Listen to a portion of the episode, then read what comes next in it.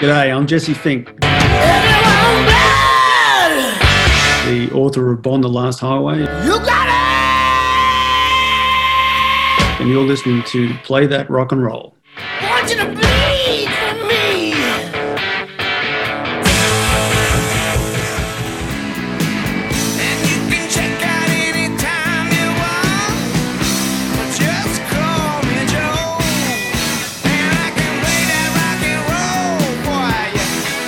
This is not a test. This is Play That Rock and Roll. I'm your host, Joseph K., and like the song at the start says, just call me Joe. Today we have another guest, and it's our first ever returning guest. Last year, author Jesse Fink came on the show to discuss his then new book, Pure Narco. And today, he is back to discuss the new, updated edition of his masterpiece, Bon the Last Highway, which details the final years of legendary ACDC frontman Bon Scott. Bon the Last Highway was originally published in 2018, and I got my first copy in 2020 when I was doing research for an early episode of this show, which was about Bon Scott. It was after reading that book that I decided I wanted to start having guests on this show because projects like these deserve recognition and support from music fans. And that's the stuff I want to talk about here. This is an incredible example of real music journalism. I have a bookshelf full of rock and roll biographies, but this may be the high watermark. So, in the interview you're about to hear, we discuss the new revelations found in this updated edition of the book. We talk about his extensive research process, and we also discuss some of the insane backlash he's received from overly defensive fans for daring to challenge the official story of Bon's death. You can learn more about this new updated edition at jessefinkbooks.com, and you can also get your pre order for this book in over at Amazon now or wherever books are sold. And you can also find Jesse on Facebook and Twitter. So without further ado, here's my conversation with Jesse Fink, author of Bon the Last Highway.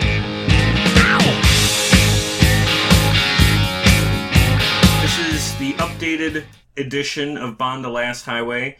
Is this going to be the final edition of the book? I'll, I'll never say never, but uh, well, you know, I, I, have I have thought that you know, look, I've written two two books on ACDC. I thought you know maybe anthologize them into one edition at some point. You know, because oh, that's interesting. Because I think they those books cover essentially for me the most interesting part of ACDC's history, which is how they kind of made it in America and um, you know, broke through with Back in Black and, and then Bon Scott's death. And, and then everything after that really is not that sort of fascinating to me. So, um, you know, but we're, we'll be coming up to the, oh, the 50th anniversary of, um, you know, the founding of ACDC is actually um, next year. Oh, yeah. Okay. Um, and and and it'll be 50 years since Bon joined in 2024. So, okay, wow. So, uh, are you saying that we can't expect you to write a third volume called "I Like Cars: The Brian Johnson Story"? what I want to accomplish in this conversation is I want to convey to people listening the sheer scope of work that goes into a project like this. Because that's really what grabbed my attention when I read it is that I have a bookshelf full of rock bios. And you know some of them are just whatever you can find on the internet plus an interview with someone's ex's brother you know and somewhat slapdash. And it almost kind of bothers me that like your book has to share shelf space with stuff like that because your book took several years you were trotting all over the globe you were talking to people who had never talked to anyone about you know their story before You were talking to people who gave you conflicting stories and you had to sort that out. You know, if you can take me through like the early parts of the process, like when you decided this was a project you wanted to pursue, how did you decide this amount of work, this scope was the way for you to go? And then how did you set about doing it? Um, it's pretty much the process, I guess, with with every book that I do is that I, you know, I sort of certainly amass as much uh, research as I can first, because the you know the the the bulk of the book is your research, and and it's and it's the it's the thing that takes the most time. I mean, people, what people don't understand is that you know there might be 500 you know footnotes at the back of the book. But you know, one foot, footnote you can sort of labour over for one day, just sort of trying to get the facts right, you know, or, or, or verify whatever it is, whatever claim you you know is, is, being made or whatever. You can just spend an inordinate amount of time on on these things. And I, I remember reading, you know, someone had left a review on Goodreads and it sort of complained about, you know, the fact that what was it? You know, twenty percent of the book was was notes and bibliography. It was like, well, what the fuck do you want, mate? You know, what? Honestly, yeah. I mean, I'm I'm I'm showing you that I've done the fucking work. You know, um, you know, you just can't please some people, and um, but. You, you know, you amass all this re- research first, and then you, you know, you go through it, and you kind of you know you use what you what you can or what you what you think is interesting. And certainly you don't want to fall into that trap of of you know that so many rock biographers do which is just essentially paraphrasing other writers. Right. You know there's just a you know there's a there's a rich vein of kind of these rock, rock biographies which are just essentially you know guys just rewriting other people's stuff. Yeah. And i ne- and i never wanted to do that. Um so I sort of set out at the beginning of uh, the Last Highway, of uh, with with the with the basic idea of you know Bon uh, being on the road in America and kind of tracking Bon from the first concert in Austin in '77 through to um, Ohio in at the end of '79 and and you know tracing his American journey. Because my my hypothesis essentially was that you know the road to Bon's death was his time in America you know his time on the road which which is essentially the, the, the meaning of the the title the last highway it's it's the road that he took to his death right um and so then I, you know, you you you do it sort of, you know, stage by stage. You sort of go concert by concert. So I literally had a, you know, a map of America, had pins, you know, where ACDC played a concert.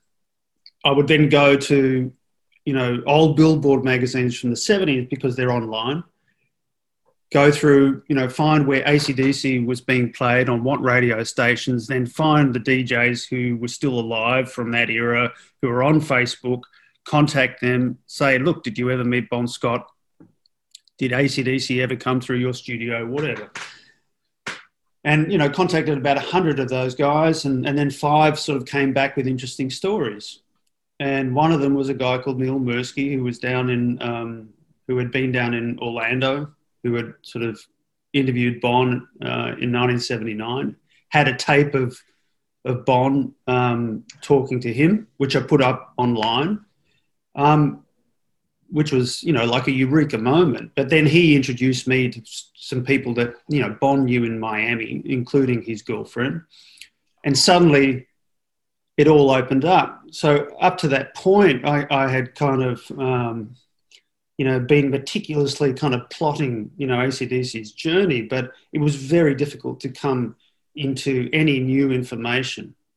Um, you know, you, you, you, might, you might get you know, how many people were at the concert, where the concert was held, um, you know, a couple of reviews, whatever. But that doesn't make a book, right? Right. Um, and so, but you, you still have to amass all those sort of facts and, and, and, and, and plot it out. And then you have to sort of color it in with, you know, interviews, with description, um, with, with themes, you know, build, build an architecture around, you know, the, the, the essential spine of the book. And it's, it's a, it's a really organic process. You never know, you know, where you're going to end up. Um, but it's it's slow. It takes a fucking long time, but it's incredibly rewarding when when finally you start to see it come together. And so, back in 2015, when I was working on it, I was I was in New York and I uh, went down to Miami to meet um, the woman called Holly X, who was you know Bon's girlfriend in 1979, who, you know, songs on Highway to Hell and I suspect Back in Black are written about. Mm-hmm. um, and, and got to, um, you know, spend three days with her, stayed at her house. You know, we went around Miami. We, um, you know, met friends of hers, you know, who took us to places where Bon had, you know, got up on stage and played, where where he'd hung out for five weeks, where, um, you know, he did rehearsals for um, Highway to Hell. So I got a real, I got a real feeling, uh, you know, for for where Bon had been, you know, in, in mid 1979, and and heard stories about, you know, his drug use and and how he was sort of going off the rails, and and then you know you go back and you look at you know the physical evidence. You know there is there is still photographs of Bon from that era, of him looking pretty haggard at the end of mm. '79, very you know bloated and puffy. And then you compare that to how he looked in 1978 when he was at his physical peak. You know, Bon was just like this fucking god, right? Yeah something had happened to Bon. Something something had happened to Bon. Yeah, you know, he just he didn't look good, and and then you know, sort of the those those last few months of sort of last few months of his life, but the, you know those first few months of 1980 when um, you know he was in London, he was hanging out with the the heroin crowd. That was a whole new kind of challenge in itself because I, as I said at the beginning, I, I originally didn't have any intention of even touching that whole death bit. But I couldn't really avoid it. I realized I couldn't kind of just leave it out. I couldn't just sort of accept the Clinton Walker story that was mm. in, you know, Highway to Hell, his book, um, because it didn't make any sense. And the thing was, I guess, um, Pete Way and uh, Paul Chapman of UFO who were, were both uh, now dead, mm-hmm. Uh, had come out, I think it was around 2005, and had sort of added a whole new sort of element to the story by saying, you know, that they'd sort of been involved in Bon's last 24 hours. And Clinton Walker, when he did his update to his book, just completely ignored it. Ooh, and, and okay. I and I and I thought, I thought, uh, no, that's not right. I think that there's something there. And I, th- I thought it sort of behoved me to reach out to Pete Way, Paul Chapman, uh, Silver Smith, Joe Fury, anyone who was sort of involved in in Bon's last 24 hours that I knew of, and then sort of in the process of doing that, I uncovered a third person who was with Alastair and Bon the night he died. And then suddenly it was like, holy shit, this is like a police investigation. Yeah, I mean that's that's how it reads uh, for a lot of it, especially when you're talking about uh, discovering like the original documents that the actual police and and hospital or whatever it was the city kept and and how slapdash and and sort of empty uh, that was. Hello, Pantheon podcast listeners. Christian Swain here to tell you more about my experience with Raycon earbuds. Our family now has three pairs of Raycon earbuds around the house, and my wife just grabbed a pair of the Headphone Pros to replace some headphones from a company that was double the price. And yes, she loves them. Now, if you haven't pulled the trigger on a pair of Raycons, or even if you have, but you're in the market for another pair because they're just that good, well, now is the time to check them out because they just launched their upgraded model of the best selling everyday earbuds. With Raycon's upgraded everyday earbuds, now you also get active noise cancellation, ergonomic design, and multi point connectivity that lets you pair with two devices at once. New quick charge function, three customizable sound styles, plus awareness mode. Available in a variety of vibrant new colors to complement any and all skin tones. I even have a pair of earbuds in a cool green color. I have tried just about every earbud known to humankind, and these Raycons are fantastic. Seriously, if you've been wanting to check out Raycons, there truly is no better time. You're going to ask yourself why you didn't check them out sooner, and Raycon offers a 30 day happiness guarantee. So, what are you waiting for? Go to buyraycon.com slash Pantheon today to get 20% off your Raycon order, plus free shipping. That's right, you'll get 20% off and free shipping at buyraycon.com slash Pantheon. Buyraycon.com slash Pantheon. One of the the things I find uh, most interesting is you know you're talking uh, about having a pretty good experience meeting with um, the woman who dated Bon in his last years, and it sounds like she was open to sharing her story. But reading through the book, there are, there are several people who seem very reluctant to talk to you at all, um, or were cagey about some of their answers. I mean, when when you were seeking Bon's story, did you find that most people in his orbit were, you know, happy to hear you were doing this project and enthusiastic about giving you what info they had, or was it more the other way, where you had to kind of pull it out of them, or just get outright rejected? Well, I, would had the advantage of writing the Youngs before yeah. This this book. So obviously that made a difference you know and, and the youngs was a successful book. Uh, and when something is a success people want to get involved with you. Mm. uh, it was actually harder writing the youngs uh, oh because okay. then because then i had i had i had no sort of history writing music books or anything like that. I was a complete outsider. I'm still a complete outsider which is to my advantage though i have to say because I think that the problem with a lot of music biographies is that people are too close to their subjects or they're like they have pre-existing networks that they don't want to kind of upset. Uh, and so they pull their punches or they leave things out or they don't go you know where they should. Mm-hmm. and and i'm not afraid to do that because i'm an outsider. Uh, my my interest was finding out you know, two things. Did Bon have anything to do with the lyrics on Back in Black and how did he die?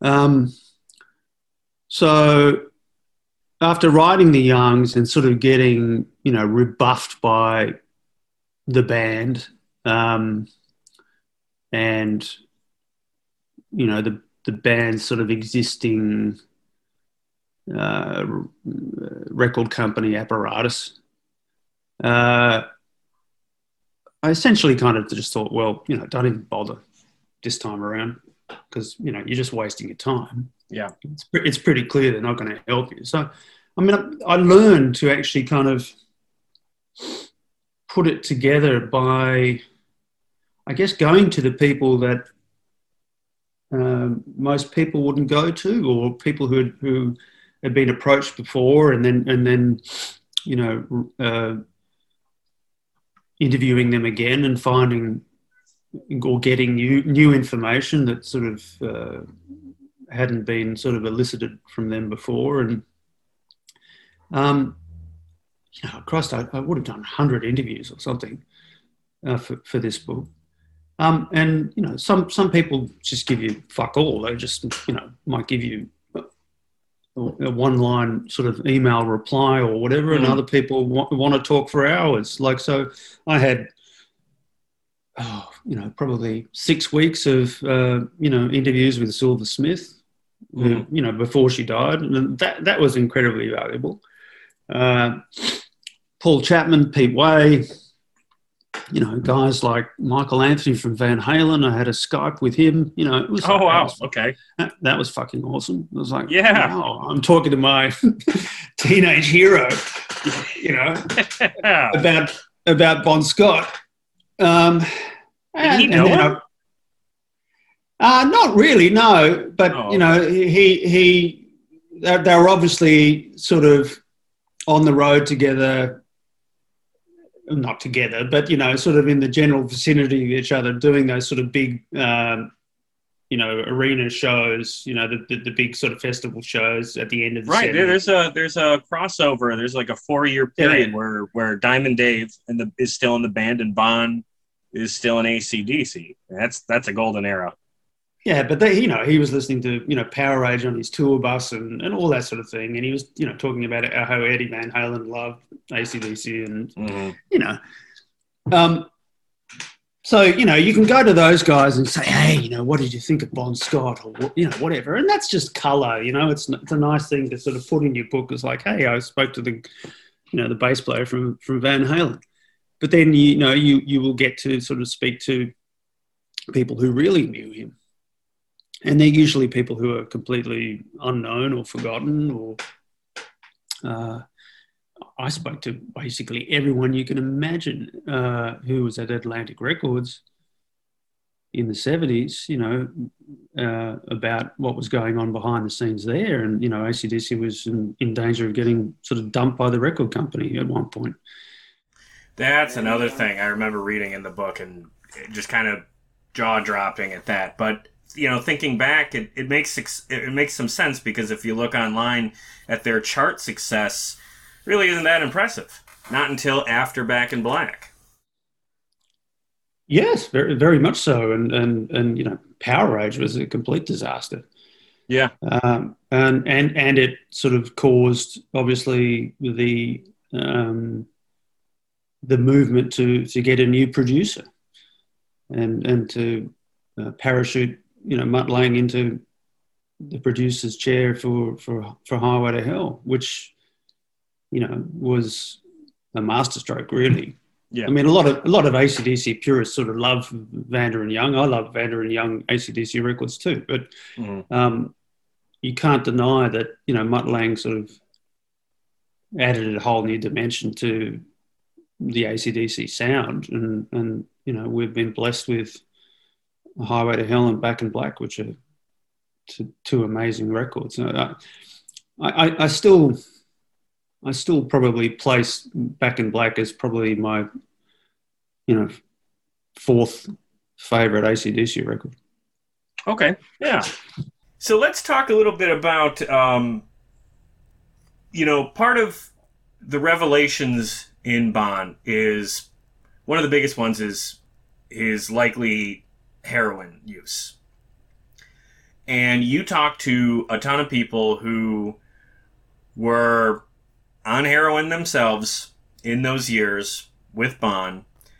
And I imagine talking with them must have been one of the more frustrating aspects of the research because it seems that that group gave you some of the most contradictory stories and you know mi- mixed up dates and how did you navigate the hazy memories and maybe dare i say questionable motivations of some of the people in kind of that underground uh, junkie circle?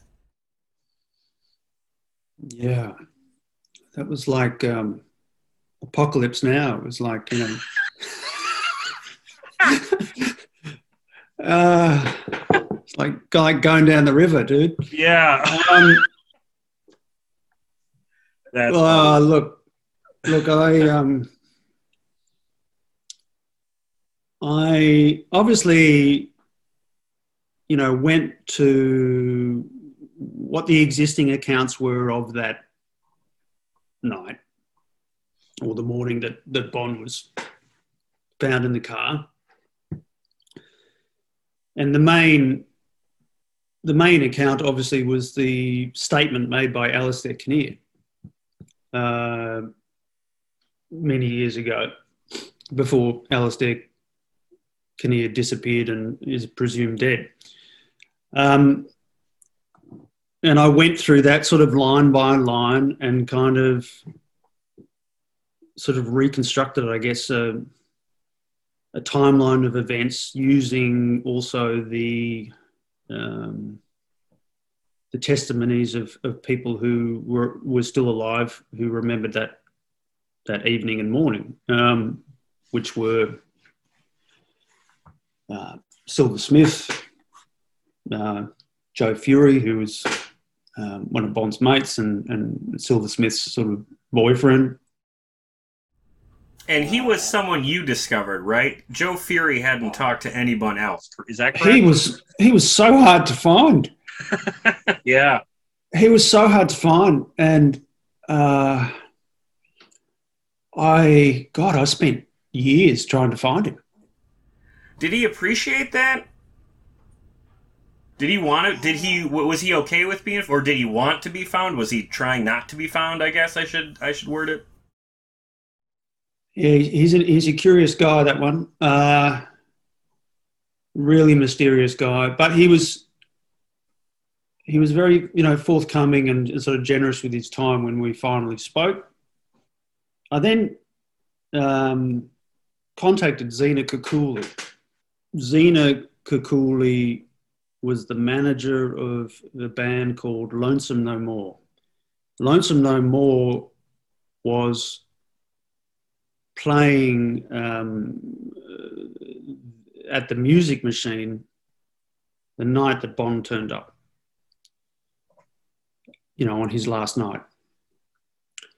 Koulla Kakoulli, who was Zena's sister, is the, was the lead singer in Lonesome No More. They both saw Bon that night. They'd never really talked about it. Um, Zena and I got into a conversation and essentially um, she then admitted that she was with with Bon and Alastair back in East Dulwich, right, where Bon had been found dead. Now this had never come out ever. Now to me, that's a fairly mm, sort of significant piece of information that, that there was another there was another person with with Alastair and Bon back in East Dulwich. Um, Koulla, uh, who's now dead, uh, she died a couple of years ago.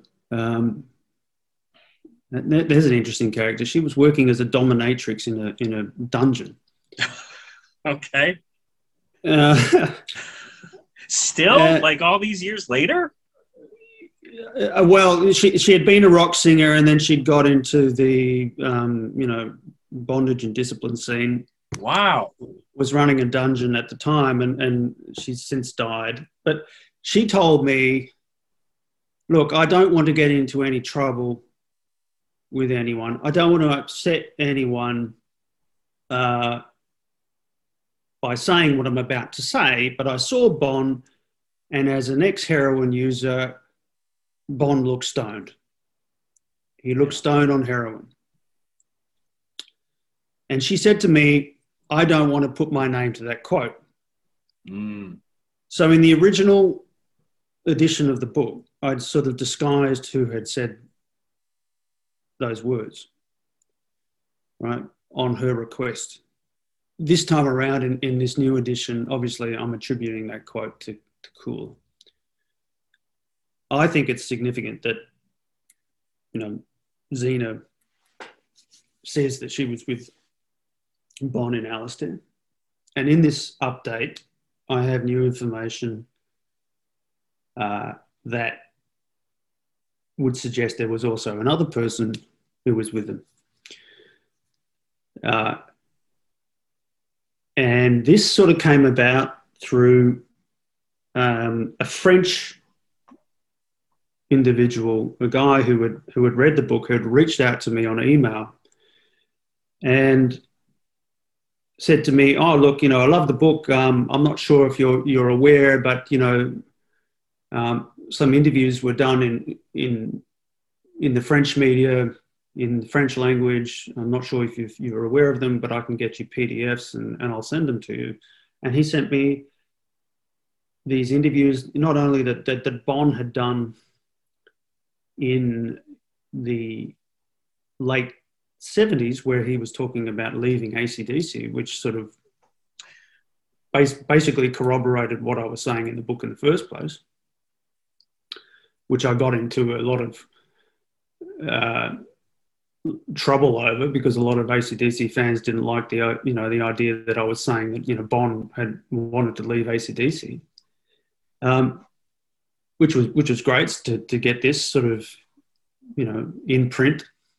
Yeah, from and from and, and that idea is not like so foreign. I mean, it. I mean, all these years later, Brian Johnson has made comments about trying to find his way out of the band at various points too. You know, well, exactly. People do like to do different things in their life. Yeah. You know, it's not like, you know, ACDC is, uh, you know, Bon's life calling. Yeah. You know, you got to remember he was he was a he was a hippie before he sort of went into ACDC, and before he was a hippie, he was in a bubblegum band. So he was a bit of a chameleon. But that's Bon Scott, with the twinkle in his eye miming backup vocals on a Vanda and Young song for the Valentines in 1969.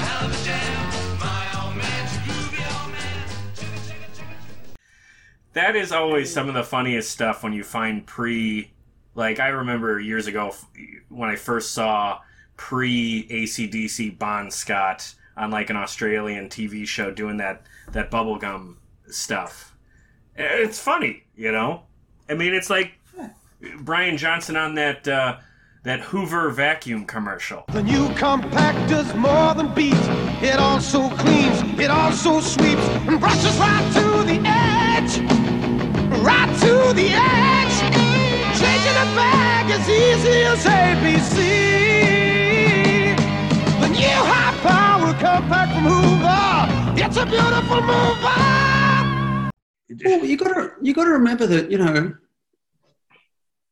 people like to think that you know Bon was this sort of uh, you know rock god who had lived the rock and roll lifestyle all his life. No, he wasn't. Right. And and he was he was playing a role.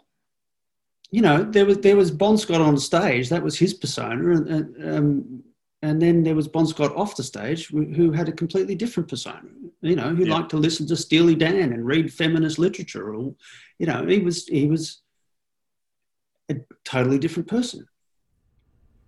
And and you met someone, you talked to someone who said that Bon had expressed an interest in like producing or, or recording like country music, right? Oh, Southern rock, you know. That, Southern rock, yeah, yeah, yeah. Country rock, Southern yeah. rock, yeah, yeah, yeah. Yeah, which is hanging, hanging out with you know guys from southern rock bands, and he probably would have you know ended up doing something in that space. And I, I, I suspect he would have ended up probably doing you know California Girl style David Lee Roth videos in the MTV oh. You know that's that is a really funny thought because you know this is kind of a funny thing. You know, I talked to some of my friends about what they think you know various rock stars would have been had they not passed away. And one that you know we love to throw around is is Jimi Hendrix. And you know how great Jimi would have been. And honestly kind of along what you're thinking like I sort of think Jimi would have had a period in the 80s where he was doing uh, Michelob commercials and synthesizer music a lot like Eric Clapton was so it's funny to hear you say that about Bon because you're right. I could totally see him going the MTV route, and it, much in the vein of David Lee Roth, and it would it would probably have been really funny, you know, because he had a hell of a sense of humor. Exactly, or he could have done, you know, Starship songs like "We Built This City." You don't know. Oh yeah, you, you don't know, right? And um, but getting back to you know the update, um, and, and this guy, his name's Patrick uh, Beaumont, he he sent me these French language articles, and then, and then there was this um, interview that Peter Perrett had had done in 2009, um, where he said he was with Alastair and Bon as well. Now, this is unusual because um, Zena had told me it was only her, right? And then we have this interview in French where Peter Perrett is saying that he was there as well. I then contacted Zena again and I said, look, you know, I would like to ask you more questions, and I've never heard from her again. Wow. She didn't. She didn't. Res- she didn't respond at all. Yeah. So I think that there's a lot more to. Well, not a lot more. I mean, I think I've done as much work as I could possibly do on Bon's last 24 hours. Do you think there are anyone, maybe alive or dead, that had a vested interest in Bon's story not coming to light? Do you think there were certain individuals who benefited from this sort of official story of him just drinking too much and passing out in the front seat? I can't say who it was, but I, I, I was was sent an email by someone who was very, very close to Bon Scott, who uh, is publicly associated with Bon Scott. Uh,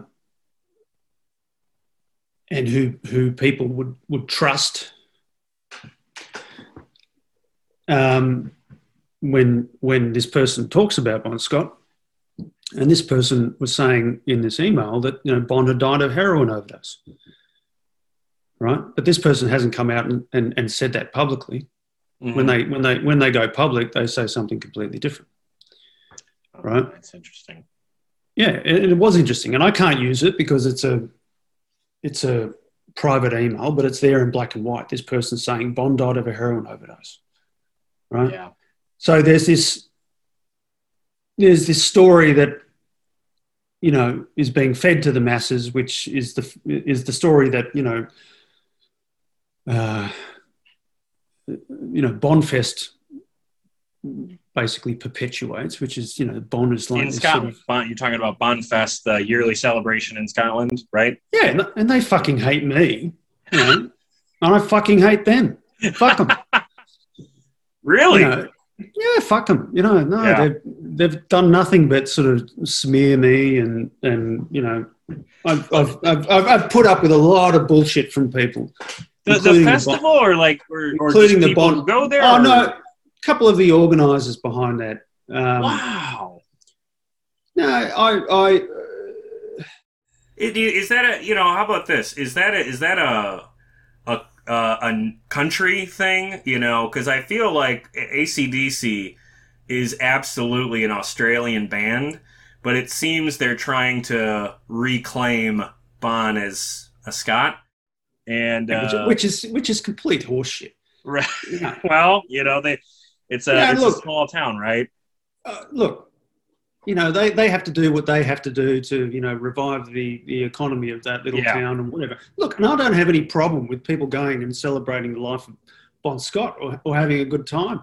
I think it's a great, a great thing.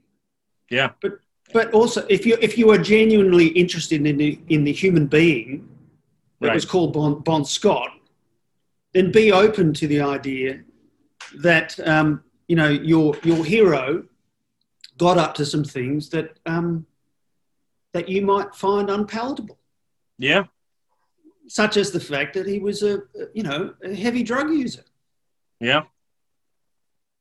and and those and those people don't want to sort of um, think about that or accept that, and they regard me as like this sort of devil-like figure, and so I, I've just copped the, the, the most insane shit on social media. Like I've had, you know, Facebook pages set up with you know with with really disgusting uh, memes and and you name it. Like and and had had death threats, had had the fucking works. You know, I've had mates go to the FBI about it. Wow. Right. I mean, I'm just a, I'm just a, a biographer for fuck's sake. Yeah.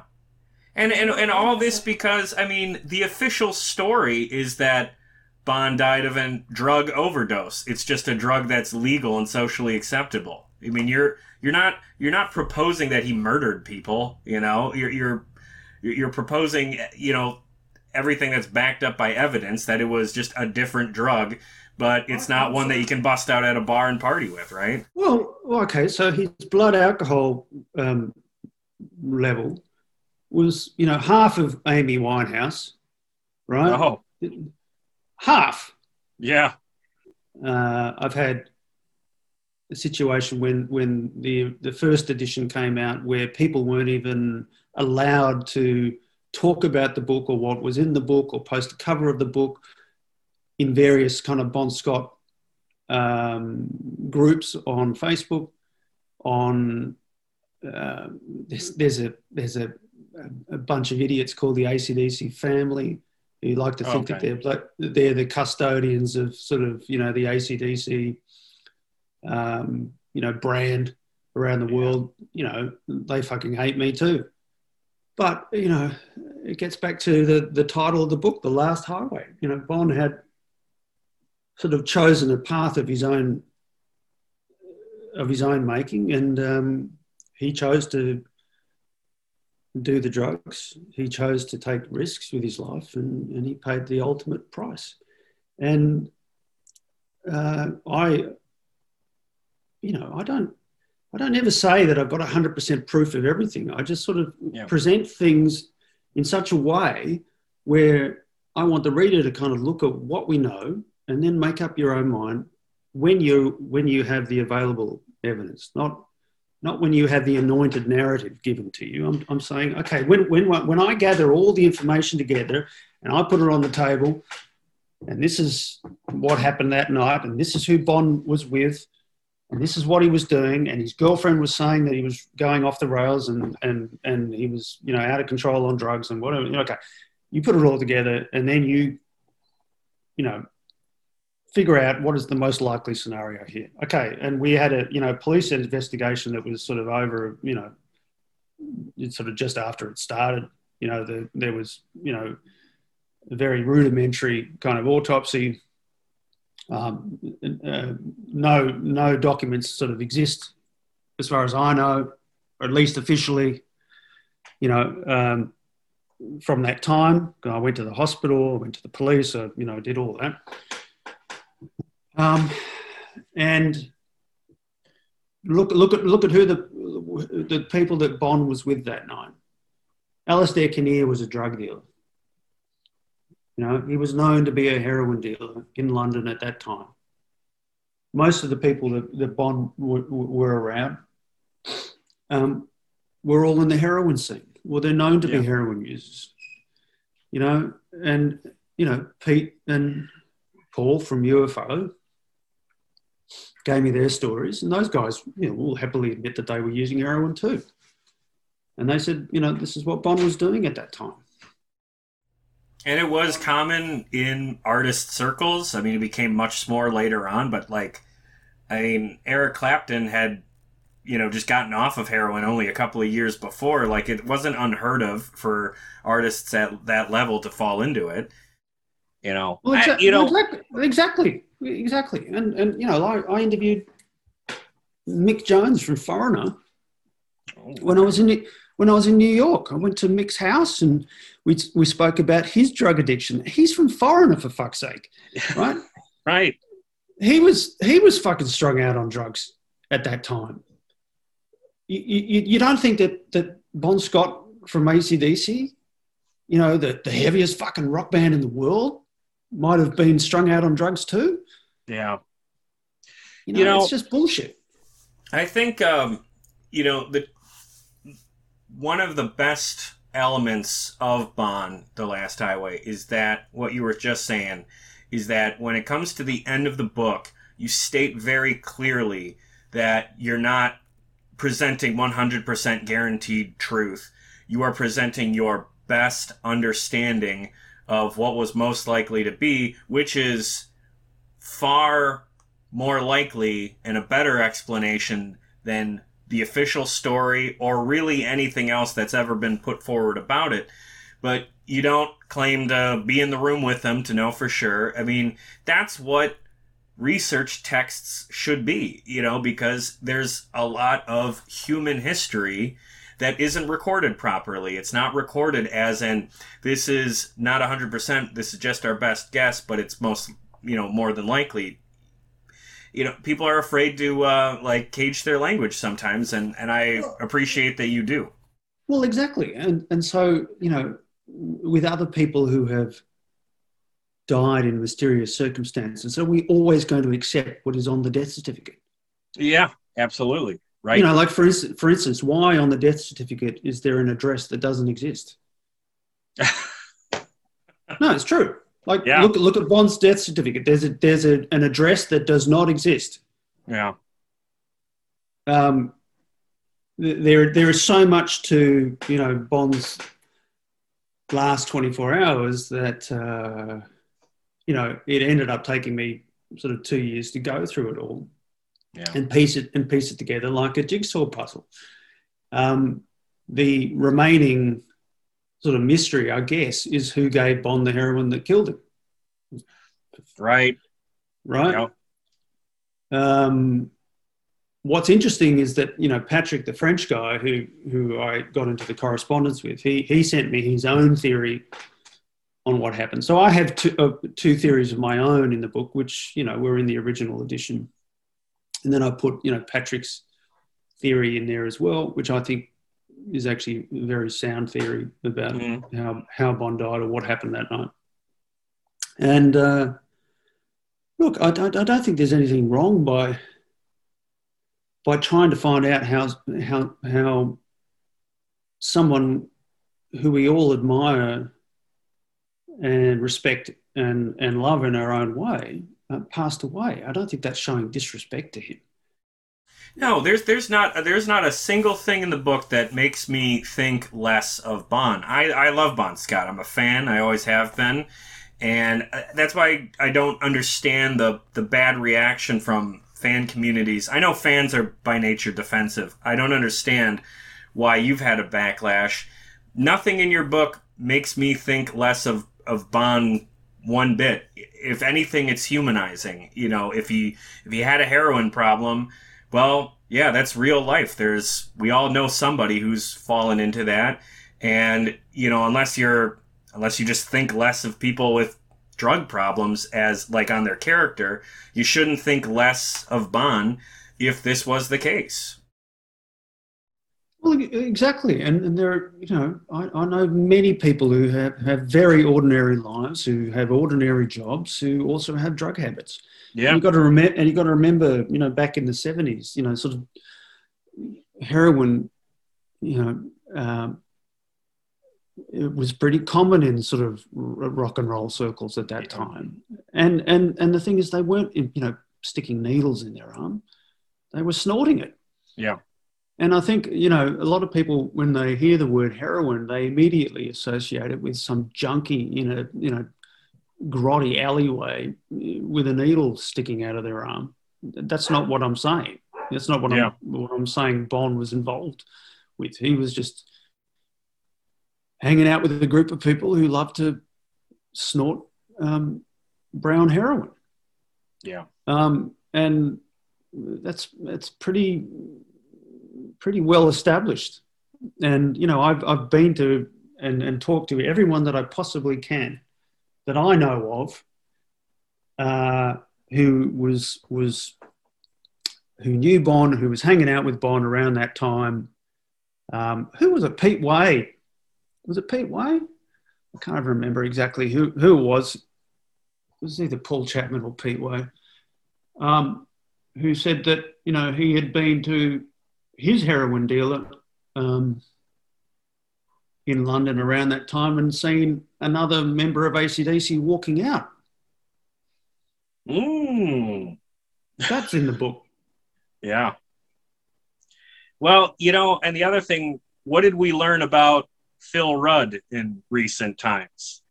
You know, That Who, guy who, I- who, was. who I spoke to on the phone, by the way. I mean, people did like did you say that- really? What was? Yeah. Whoa! How did that happen? Well, you know, people say, oh, you know, you haven't spoken to any member of ACDC. I was like, well, fuck you. No, I have. I've spoken to Phil Rudd. Yeah. I spoke to Phil on the phone, and look, he was, you know, not a not in his best way, and and I think he was quite, you know, he was going through obviously a very stressful time, and and if if you remember, uh, uh, ACDC was pretty much hanging him out to dry Yeah. at the time. At the time, they I remember Brian Johnson and Angus Young doing an interview with Howard Stern where they were basically just laughing about him. It wasn't like, oh, we're rallying around our friend, we're you know supporting him in his hour of need. It was like they were just making jokes about him. Yeah. Um, and I think at that time, Phil kind of felt like he was on the outer with ACDC, and he didn't know really where his future uh, uh, w- w- w- was going to be, whether it was with ACDC or he was going to do his solo stuff. Remember, he had a he had a solo album called Head Job. Head job. Yep. I remember that. Um, so you know his future was uncertain, and I think I, I, I vaguely recall him saying something like, you know, um, he hadn't even sort of spoken to Angus at that time. He had no contact with the band. Um, but look, he he agreed to uh, to talk about Bon, and you know it had taken me some time to get this to happen. It, it had happened through his lawyer. Um, and when it came time for him to actually sort of formally do an interview with me, he sort of had a change of heart at the last minute and said, "I just can't do this. Can't do it." and um, you know, I got I got a couple of lines about Bon from him, and then he just said he just clammed up and just said, "No, I got to go. I Got to go." You know. So, so I did get to Phil. That's that's Yeah. the thing, um, and I've, um, of course, you know, like you know, I've over the years, I've I've had good relationships with people who, um, you know, were involved uh, with the band. I, you know, um, have a good relationship with David Krebs, who was ACDC's manager. You know, for um, uh, Highway to Hell, Back in Black. For those about for those about to rock, you know, David wanted to turn Bon into a film. Um, you know, at one time, Mark, and Ev- Mark Evans and I were, were on good terms. We're, we're no longer on good terms. Um, That's the former bassist who wrote his own book, right? yeah, yeah, Yeah. It's it's a very easy criticism to make, saying, "Oh, you didn't speak to the band. You didn't speak to Angus." Well, you know, what the fuck is Angus going to tell me that he hasn't told you know, two hundred other people? You know, just regurgitate the same shit. You know, and the thing is, what I what I what I did is I, I went through you know things that he had said about Back in Black. You know, and there's there's a couple of instances where you know Angus is saying, oh, you know, Bon had written a little a, a, a, a, little amount of um, a small amount of lyrics for for Back in Black. Well, Yeah. okay, that does that sort of goes against the story that Malcolm Young had been telling, which was that Bon had hadn't prepared anything, Yeah. right? Brian Johnson sort of tells the same story and says, "Oh, you know, uh, he was just getting ready to get together with the boys." Mhm. you know and uh, so why is angus sort of saying that you know there's a little there's a little uh, i think what were the exact words bon wrote a little stuff or something i can't remember Yeah. the exact quote but that's what he said once you know regarding lyrics on back in black okay so there's two opposing stories there E- either bon either bon did have lyrics um, or he didn't. Now, let's, let's just look at the, the history of Bon's songwriting. We, we know that Bond had a, a, a, a, um, a notebook that he was constantly sort of working on on lyrical ideas that he carried around that notebook or exercise pad or whatever whatever you want to call it. Um, we've seen sheafs of Bon's um, lyrics online. They've been sold in auction houses over the years. Are we to expect that he had absolutely nothing prepared? You know, when when when the, when the band was rehearsing songs in the studio.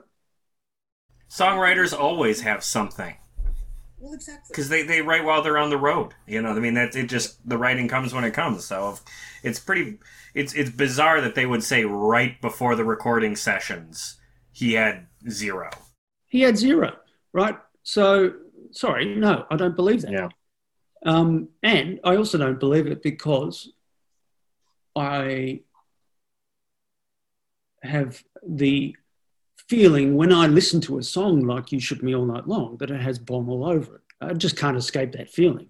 Yeah. It's just, The fact is, Bon did write one or two lines for the Back in Black album. I know, I saw them. I saw he'd written them down. She told me to come, but I was already there from You Shook Me All Night Long as a Bon Scott line. Definitely. No question about it. I speak to Silver Smith, who, who tells me that she saw the line, she told me to come, but I was already there in, in a letter of Bon's. and that's such a Bon style lyric. You know, you, I think a lot of people think there's like this hidden tape of Bon singing it uh, out there because it that song fits so well into our own head canon, if you will, of what Bon sounds like. Like if I, you know, conjure up "You Shook Me All Night Long" in my head, I can totally see, I can totally hear Bon's voice singing that song very easily.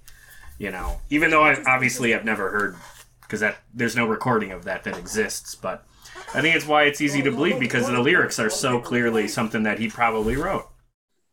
I think early on, I think um, Angus was a bit loose lipped. Uh, and then sort of things sort of coalesced around the the the narrative that they wanted to put out. And you see that sort of writ large in, in you know the ACDC documentaries, the official ACDC documentaries, and I expect that it'll be more of the same when uh, this this uh, Bon Scott episode of Australian Story uh, airs on Monday night. I think we'll just sort of get more of that accepted story. Um, I wasn't asked to appear on that program. Yeah. Uh, and, uh, you know, which doesn't surprise me at all. I'm someone who always or has always, you know, bucked the official narrative. Yeah. and that's and that is the one thing that that that flips people off and and it it, it puts them in such a tizzy and it's and it's a real bummer to me as as just a fan and as someone who respects music journalism respects journalism and wants to know the actual story that there would be such a bizarre contingent of people who would resent you for that. Uh, i love this book. I, I i love both the all three of the books of yours that i have. Uh, more than anything else because of the work. Because you do the the heavy lifting and the globe trotting and the research and the conversations. I mean that is so important and that's just not seen in music journalism that me as a music fan would like to see what, what you did with this one is an anomaly as far as i'm concerned so congrats on all the success dude Well, thank you very much. And I, but I just want to add that you know one of the most irritating things that people say to me is like that I'm cashing in Right. on, with these books. I mean, it, it's not the way publishing works. It's very, very difficult to to make royalties from a book, even though you might have a best-selling book. For, like, for instance, I was the number one bestseller in Denmark with the Youngs. Right to this day, I haven't seen a fucking dollar from Denmark. Right? I don't know why. I Yeah. don't know why, but I'm not so like like swimming in money here. Yeah. it's a sacrifice that I make to write these books. Yeah. You know? And you know, anyone who's in music or anyone who's in publishing will tell you the same story when it comes to royalties and discounting and and the, and when when numbers get crunched you know you might sell a lot of units of something but to actually get royalties in your in your pocket um, takes some doing and it takes Yeah. a long it takes a long time and you have to sell a certain amount of books even before you earn a dollar because they've paid you in advance against your royalties Right. so so anyone you know any any author knows this you know but i think the public perception is that you know the, the moment that, it, that, it, that a book gets sold from a bookshop you know that those dollars are ending up in my pocket it doesn't doesn't work out Right. um, so you know bon took me four years Yeah. to write now i would have earned probably three times more money stacking shelves in the supermarket but I've chosen to go and write that book because for me, it's what I want to do. It's my calling. It's what I'm good at. It's what I'm passionate about. And I really, really wanted to write that book. It was, it was important to me. You know, I've always been drawn to, you know, stories of underdogs and renegades. Um, and, and, you know, Bon, I felt actually deserved a, a decent biography you know, Yeah. th- th- he was deserving of one. Um, and, you know, maybe, maybe at some point in the future, I might revisit Bon again. You know, um, I still think there's enough material kind of to put together possibly another book on, on, on Bon. Um, certainly, you know, I probably had 100 pages of material that was, wasn't even used in, in the first book. Um, and uh, you know, like for instance, uh, the other day, I I did a, bo- a blog on a whole lot of Rosie. You know, and actually, sort of found out who Rosie was. Yeah, that's right. I shared that. That was a great. That was a great story. I and I think that's why, uh, you know, I have a lot of admiration for like your writing in, in general. Is that this seems to be an ongoing project? Like your website has supplemental material alongside so many of your sources for these works that the the accusation of cash in that's comical. I mean, I have books on my shelf that would absolutely qualify, you know, but they're by artists or authors who put out two books a year and it's, you know, the same things again and again that are grabbed, you know, internet sourced and all that. Exactly. Um, and, You and there are so many there are so many shitty biographies like that. You know. Yeah. where, Yeah. where, where, where the biographer, all they do is that they go to Wikipedia and they just sort of copy and paste, fucking rewrite it, you know, pick up the phone, talk to some, what did you think of Bon Scott? Oh, he was great. Okay, well, let's put that in. there. well, Yeah. who gives a flying fuck? You know? Yeah. It's like, that's not writing. It- There's no, there's, there's no, there's no story there. You're just, Yeah. you, you're just typing. It, it, it's it's it's it's not writing. It's it, book writing is is is an art. It's a skill that you know you develop over time. And you know certainly I look back at my first book, for instance, and you know just think, you know, I was just a young guy, um, you know, who had yet to really, you know, learn my craft. But now, after you know five books, I'm working on my sixth now. Um, I feel like I'm I'm pretty good at what I do. Absolutely. I guess on the before we get out of here real quick, you know, you were last on the show with uh, Lewis, who uh, co-wrote Pure Narco with you.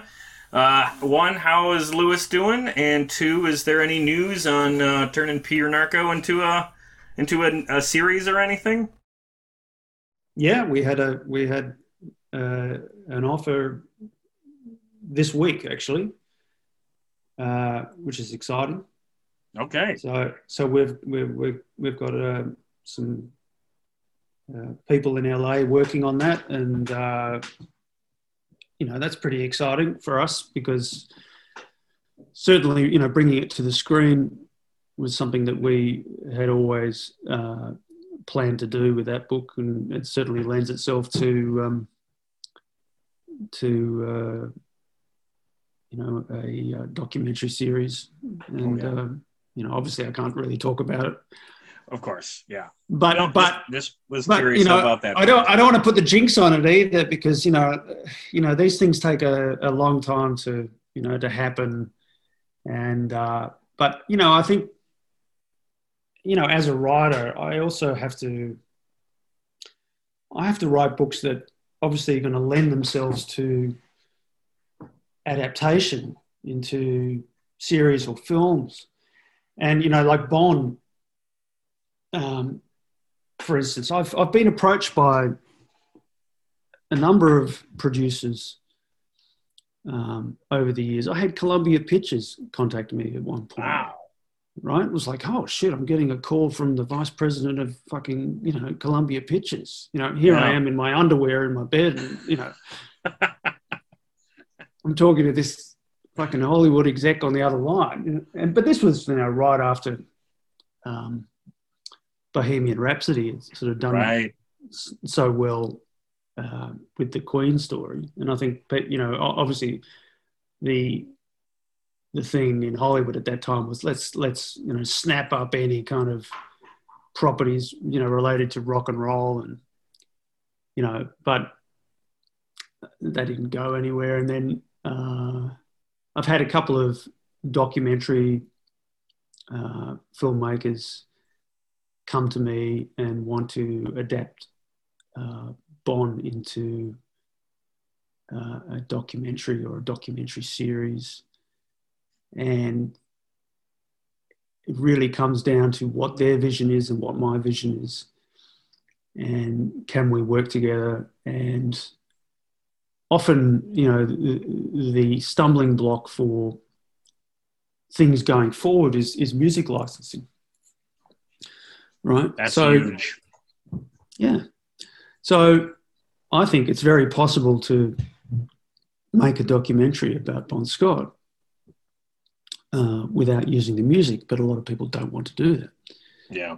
Well, I gotta say, um, congrats on all the success. Uh, I, I just think you're uh, you're the high watermark of music journalism, at least as far as all of the rock bios. I got a bookshelf here I could show you full of them, and this one really stands out as a truly impressive piece of research and work.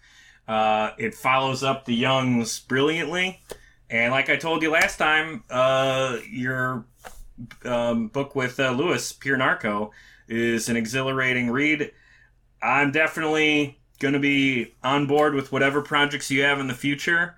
Looking forward to that uh, that spy story you're working on right now, and I will say in the in the distant future, man, I, I hope you return to music at some point because um, music journalism is important, and you are someone who takes it as seriously as I believe it should be. So thank you for all that. And thanks again for coming on, man. I always like talking to you. You too, mate. It's always a pleasure, mate. Awesome. And that was my conversation with Jesse Fink, author of Bon, The Last Highway. He is also the author of The Youngs, the brothers who built ACDC, and Pure Narco, a book we have previously discussed here on this show. I need to thank Jesse for being such an incredible guest. Again. and also for the incredible work he has done and still does today. You can find Jesse on Facebook and Twitter, and you can also learn more about the new updated edition of Bon the Last Highway and Jesse's other books over at jessefinkbooks.com. You can also get your pre order for the new updated version of Bon the Last Highway in at Amazon or wherever books are sold. Otherwise, coming up for this show, our next guest will be Kofi Baker, the son of drumming legend Ginger Baker. Kofi is coming on the show to talk about his Music of Cream tour that's going on this summer. So that's it for me. Thanks for tuning in and keep rocking. Hey, thanks for listening. If you enjoyed this episode, please remember the big four things you can do to support this show that don't cost a dime. Number one, listen to the show. If you're hearing this now, that means you did this part already. Thank you. There is an infinite amount of content out there, so you choosing to spend some time listening to this show means a great deal to me. Number two, if you like what we did here, please recommend this show to family, friends, or anyone you know who's looking for a podcast, particularly about music. Share our links in Facebook groups, subreddits, and recommendation threads. Whatever you can do is highly appreciated on my end. Number three, find us on social media. Follow us on Twitter at Play That Podcast. Like us on Facebook at facebook.com slash play that podcast. And subscribe to our YouTube channel at youtube.com slash c slash play that rock and roll.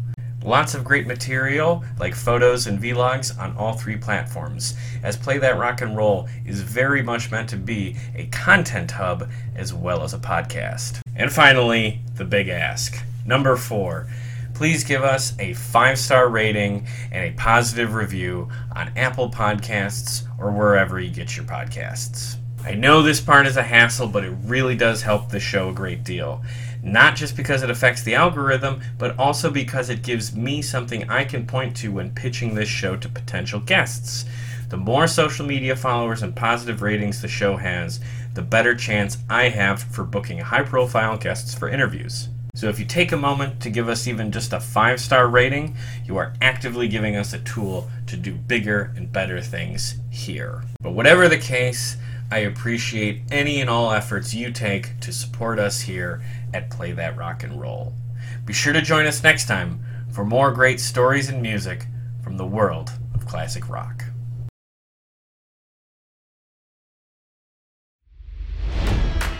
It's NFL draft season, and that means it's time to start thinking about fantasy football.